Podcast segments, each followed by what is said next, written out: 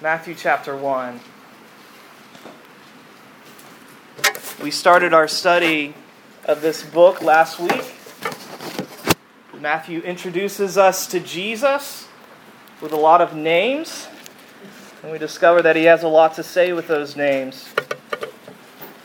And so we're going to continue to follow Matthew as he helps us get to know Jesus, who he is, what he has done, and what it means for us.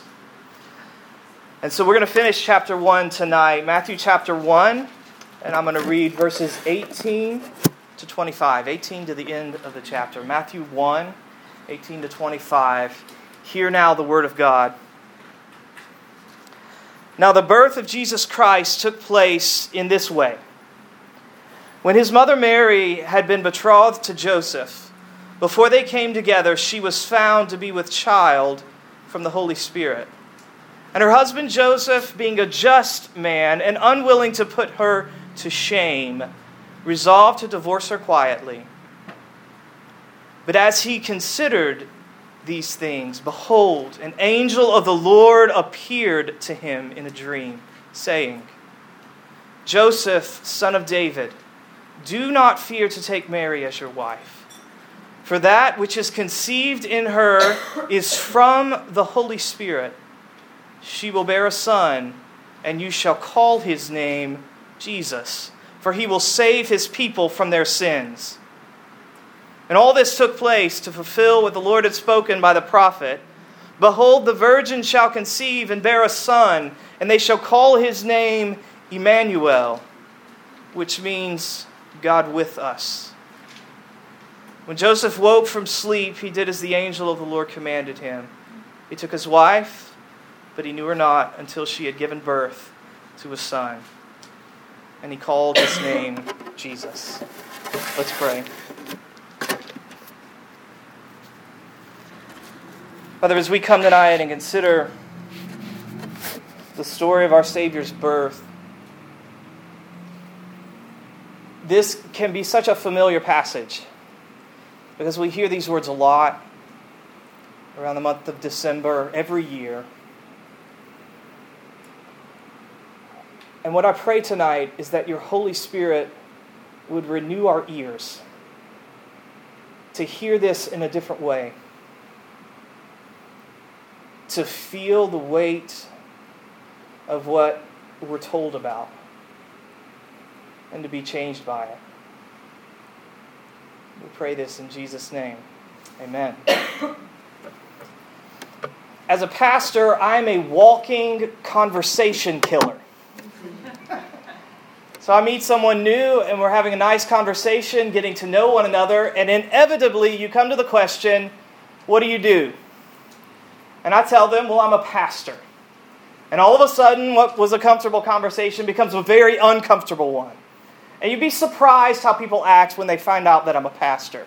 They start getting very agitated and, and, and they will confess things. Like they'll say, Oh, okay, that's good. You know, I haven't been to church in a while, but I try to be a really good person. Okay, I, I, I wasn't asking you that, but that's okay. Um, and, and so people get very uncomfortable with pastors. And this comes from a host of different sources it's history and culture and experience. But I think it comes also from a spiritual source as well. And I think it comes from a spiritual discomfort. People don't really understand what I do, but they are, understand that it's connected to God in some way. And that makes them uneasy. Because while many of us believe that God exists, we struggle to know how to exist with Him, how to live with God. And this is an essential problem with being a human being. It is certainly at the core of the biblical message that all that is wrong with the world comes from a fractured relationship between God and us. So, that one of the great questions of history, one of the great questions for you this week, is how can I live with God? And Matthew, as he continues to tell us about the origins of Jesus, to tell us about Jesus and his family, he addresses that problem. He addresses that discomfort. The question, how can I live with God? And so I want us to look at this story of Jesus' birth. And we'll see that we can live with God because in Jesus, God is with us, and in Jesus, God is for us. So, first of all, God is with us. Matthew, as a storyteller, is an over explainer. You know the type when they're telling a story and they constantly have to stop and, and, help you try to understand what's going on in the story. That's what Matthew does throughout this gospel. He steps in as the narrator and says, Hey, here's what's going on. And usually it's some sort of connection to the Old Testament. And he does that in our passage in verses 22 and 23 he steps forward as the narrator of the story and he says what's happening here with Jesus, with Joseph and Mary and the angel and these names, is connected to the prophet Isaiah. And he quotes from Isaiah chapter 7. And it is a very, very strange reference for Matthew to make. Because you go back to Isaiah chapter 7, and, and what happens is you have King Ahaz. He's a descendant of David. He's a king over the southern part of Israel. Israel is split at this time. There's been civil war and strife. And so he's king over the southern part. And there are enemies coming against his kingdom. And they are very powerful. They're stronger. They're better than he is. And he's freaking out. All right? And Isaiah comes to Ahaz and says, Ahaz, it's going to be okay. God is going to defeat these enemies. And then he says to Ahaz, Now, I want you to ask God for a sign. I want you to ask God to prove that he is going to do what he promised you he would do. And Ahaz says, No, thank you. I'm good. And Isaiah says, eh, Not a good response, uh, but God's going to give you a sign anyway. And the sign will be that a woman will have a son whose name is Emmanuel. And by the time he's old enough to eat solid food, your enemies will be defeated. And because of your doubt and refusal to do what God told you to do, God is going to raise other enemies that will eventually come and defeat you. Now, what does that have to do with what's going on with Matthew, right? That's the, the very natural question. What does that have to do with Jesus? I mean, if Matthew had gone to my seminary and had used this in an exegetical paper interpreting the Bible, he would have failed. Okay? if he didn't explain more. So, why does Matthew connects Jesus and Joseph and Mary and the angel to what happens in Matthew or what happens in Isaiah? But we need to understand that Isaiah, when he is talking to Ahaz, he connects to a pattern that runs throughout all the Bible. And it's the pattern of a very bad marriage between God and his people. It's the pattern of divorce and remarriage. It goes back to Genesis. God puts Adam and Eve in a home. And more than anything, the Garden of Eden is a place to be with God. But Adam and Eve reject God, and so he removes them from his home. He kicks them out, he divorces them. But then he comes to Abraham and he says, Abraham, I'm going to I'm going to remove towards humanity through you. And so he takes the family of Abraham and he puts them in a home. He puts them in the promised land, and more than anything, it is a place to be with God, to live with Him in harmony. But the family of Abraham, just as Adam and Eve, rejected God. God gives them what they want, and He kicks them out of the home. He divorces them. Remember from this list of names last week the deportation to Babylon, the exile? That is God divorcing his people. He's saying, You, You're done. You will not live in my home anymore. I am sending you away. And it is an incredibly horrific tragedy for God's people. And all throughout this pattern in Scripture, when God chooses to move towards his people again, to reconcile with them, he will signal it with a significant event, like a baby being born named Emmanuel. So, what Isaiah is saying is God is once again moving towards his people that have rejected him, moving towards reconciliation, and he is signaling that with the birth of this baby named Emmanuel. Now, let me stop and address a concern. Because when we hear this story in this pattern, it is easy to see God as cruel. Of how could he divorce his people? How could he kick them out of his home? Is he like a capricious father who says, I'm done with you, leave? That's not the image in the Bible. The image is not of a capricious father, but of a betrayed spouse. If there is a woman whose husband continually cheats on her, would we say that she is cruel to say, it's time for you to leave? That's not cruel, it's just, right? And that is the image of this pattern that we see in Scripture. And Isaiah connects to it. And then Matthew connects to it as well. And he says this story of divorce and remarriage is reaching its climax. God is once again, finally and fully moving towards his people, towards the world, towards humanity, and he is signaling it with a birth. The birth of Emmanuel, God with us. And we see this not only in these names and the connection to Isaiah, but the way that Matthew tells the story here. Doesn't this story begin with a divorce or the threat of a divorce? Joseph thinks that Mary has rejected him and is pregnant, and is pregnant because of it. And so he, according to the law, just and righteously, puts her away, and also with compassion, is ready to do it, not putting her to enormous shame, which would have brought ruin to her and her family. And understand an engagement in this culture it's, it's marriage, okay? And much, much stronger than our idea of engagement. So for Joseph and Mary to be engaged was for them to be essentially married. It just wasn't completely done yet. and so the passage begins with the threat of divorce, but it ends with marriage, right? Why? Because of Emmanuel. Because God comes to Joseph through the angel, this messenger, and says, No, no, Joseph, this isn't what's going on here. It's not what you think.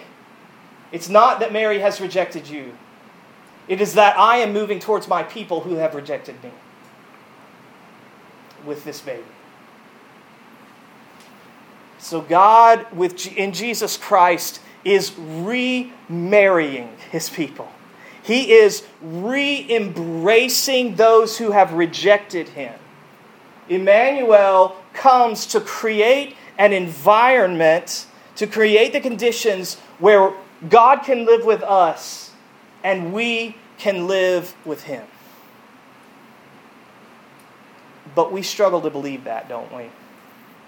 I know that we struggle to believe that because uh, part of what I do as a pastor is I sit down with people who are wrestling in their spiritual lives, in their Christian life. And one of the common struggles that I hear is that I don't sense God anymore. I, feel like God has abandoned me. I don't sense His presence like I used to when I was early on in my Christian life or when I had those significant experiences in college. I don't sense that God is present. But Emmanuel tells us that that's a mistake. It's not a mistake, a misreading of emotions, but it is a misreading of your own perceptions. Uh, it's like Ryan Knighton. Ryan Knighton is an author, and he teaches English in Canada, and he's also blind. And he writes a lot about that experience. And I heard him tell a story recently about traveling for his work and getting to a hotel room and needing to call his wife before he went to bed. And so he begins to feel his way around the room to try and find the phone. And he spent almost an hour going over what he thought was every inch of that room, every table, the bed, even into the bathroom, trying to find a phone so he could call his wife. And he couldn't find one. And so he gave up and thought, must not be a phone in the room. And he woke up the next morning to the sound of a ringing phone. And it was his wife saying, Why didn't you call me last night? And what had happened is, as he felt the room, he thought one of the walls went a little bit further that way, and he didn't need to continue feeling it. But actually, it turned around, and there was an alcove and a table and a phone. And so, what he thought wasn't there was not, it was a mistake of perception. He could not perceive the presence of that phone. And the Christian life is often like that where we are trying to feel our way through life and we sense that God is not there, that He is absent in the pain that we're facing, in the confusion we're facing, in the day to day of our experience, that God is not there. But Jesus is the ringing phone. He is the ringing phone that says, No, no, no, that is a mistake in perception, not in reality. Because of Jesus, we can know that God is here. And the Christian life is a series of peaks and valleys emotionally. It's not a straight line of confidence the whole way. Your confidence is a belief, as a believer will go up and down. But that does not change the truth of Emmanuel that Jesus came to be God with us. And if we are in Him, then God is here. He is in your life, in your experiences. Now we hear that, and there is a temptation to think of God as kind of a cosmic snuggler. All right? Uh, God wants to be with us, He moves towards us right? He, he wants to be with us. But the Bible says in several places that God is a consuming fire. So even though he moves towards us in Jesus Christ, we still have the problem of the consuming fire, right? We still have the problem of how do we live with a God of holiness and righteousness? Well, we have to understand that in Jesus, God is not only with us, He not only moves towards us, but He is for us. The Holy Spirit is very prominent throughout this passage. Right? The Holy Spirit mentioned several times as Matthew tells the story of Jesus' birth. And of course, uh, as we understand in Scripture, the Holy Spirit's the third person of the Trinity. This is God's presence with His people. But if you pay attention to what the Holy Spirit, his, his place throughout the biblical story, you'll notice something. You'll notice that the Spirit is very productive. He's always doing things, he's accomplishing things. So that he is not merely God's presence hanging out with people, he is God's presence doing significant things. So, for instance, in creation, Genesis tells us that the Spirit hovers over the face of the deep. And what happens as a result of that? Well, order and life come into being. And then after that, throughout the Old Testament story, the Spirit comes on significant individuals, usually a soldier or a warrior. People like Joshua. Remember Joshua? Leads God's people in victory over their enemies? And the Spirit comes on these warriors to empower them to defeat the enemies of God and His people. So notice what Matthew is doing. He's saying Jesus comes from this empowering Spirit. And then what does Matthew show us? Jesus not only has the name Emmanuel, but he has the name Joshua. Jesus is simply the Greek form of the name Joshua. Jesus is a warrior. He is God's presence fighting for his people, fighting to save his people. He is the active, productive, warring Spirit of God. He comes from that. And so he comes to fight for us. But fight who? Who's the enemy? Old Testament, it's the Canaanites, the Hittites, all those other ites, right? Who's the enemy? What does the angel say? His name will be Jesus. He'll be Joshua. Comes from the empowering spirit of God. And he will save. That's a military word. He will rescue his people from what enemy? From their sins. And we've already met this enemy.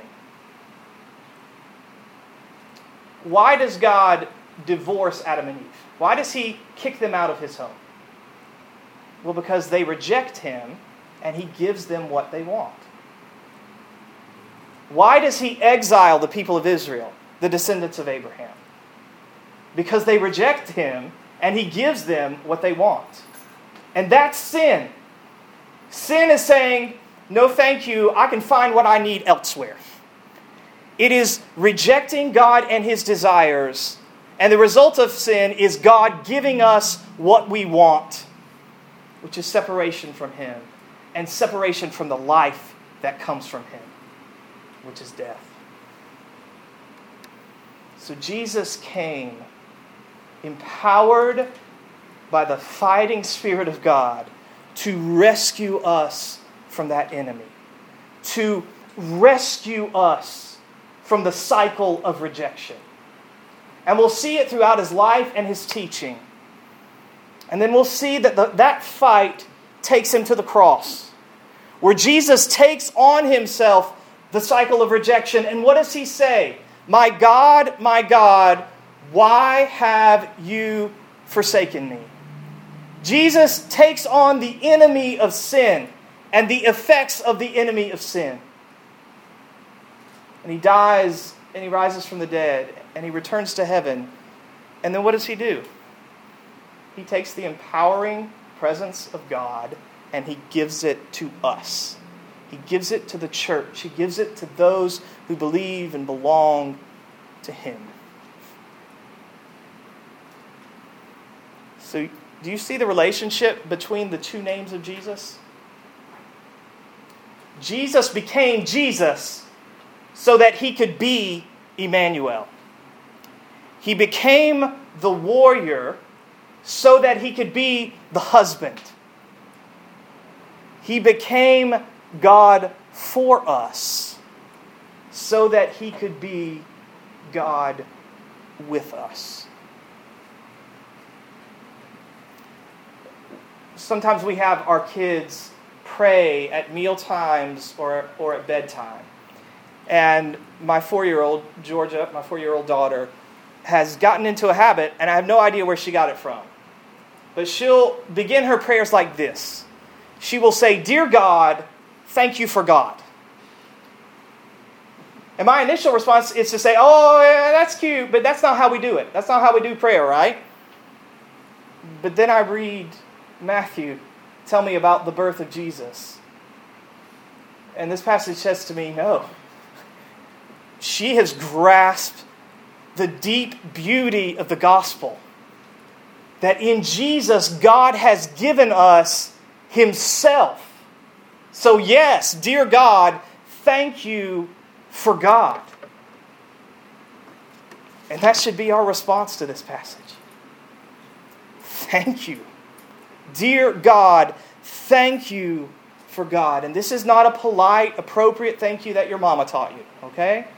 This is an explosive joy that comes from considering that in Jesus Christ, God gave Himself to us.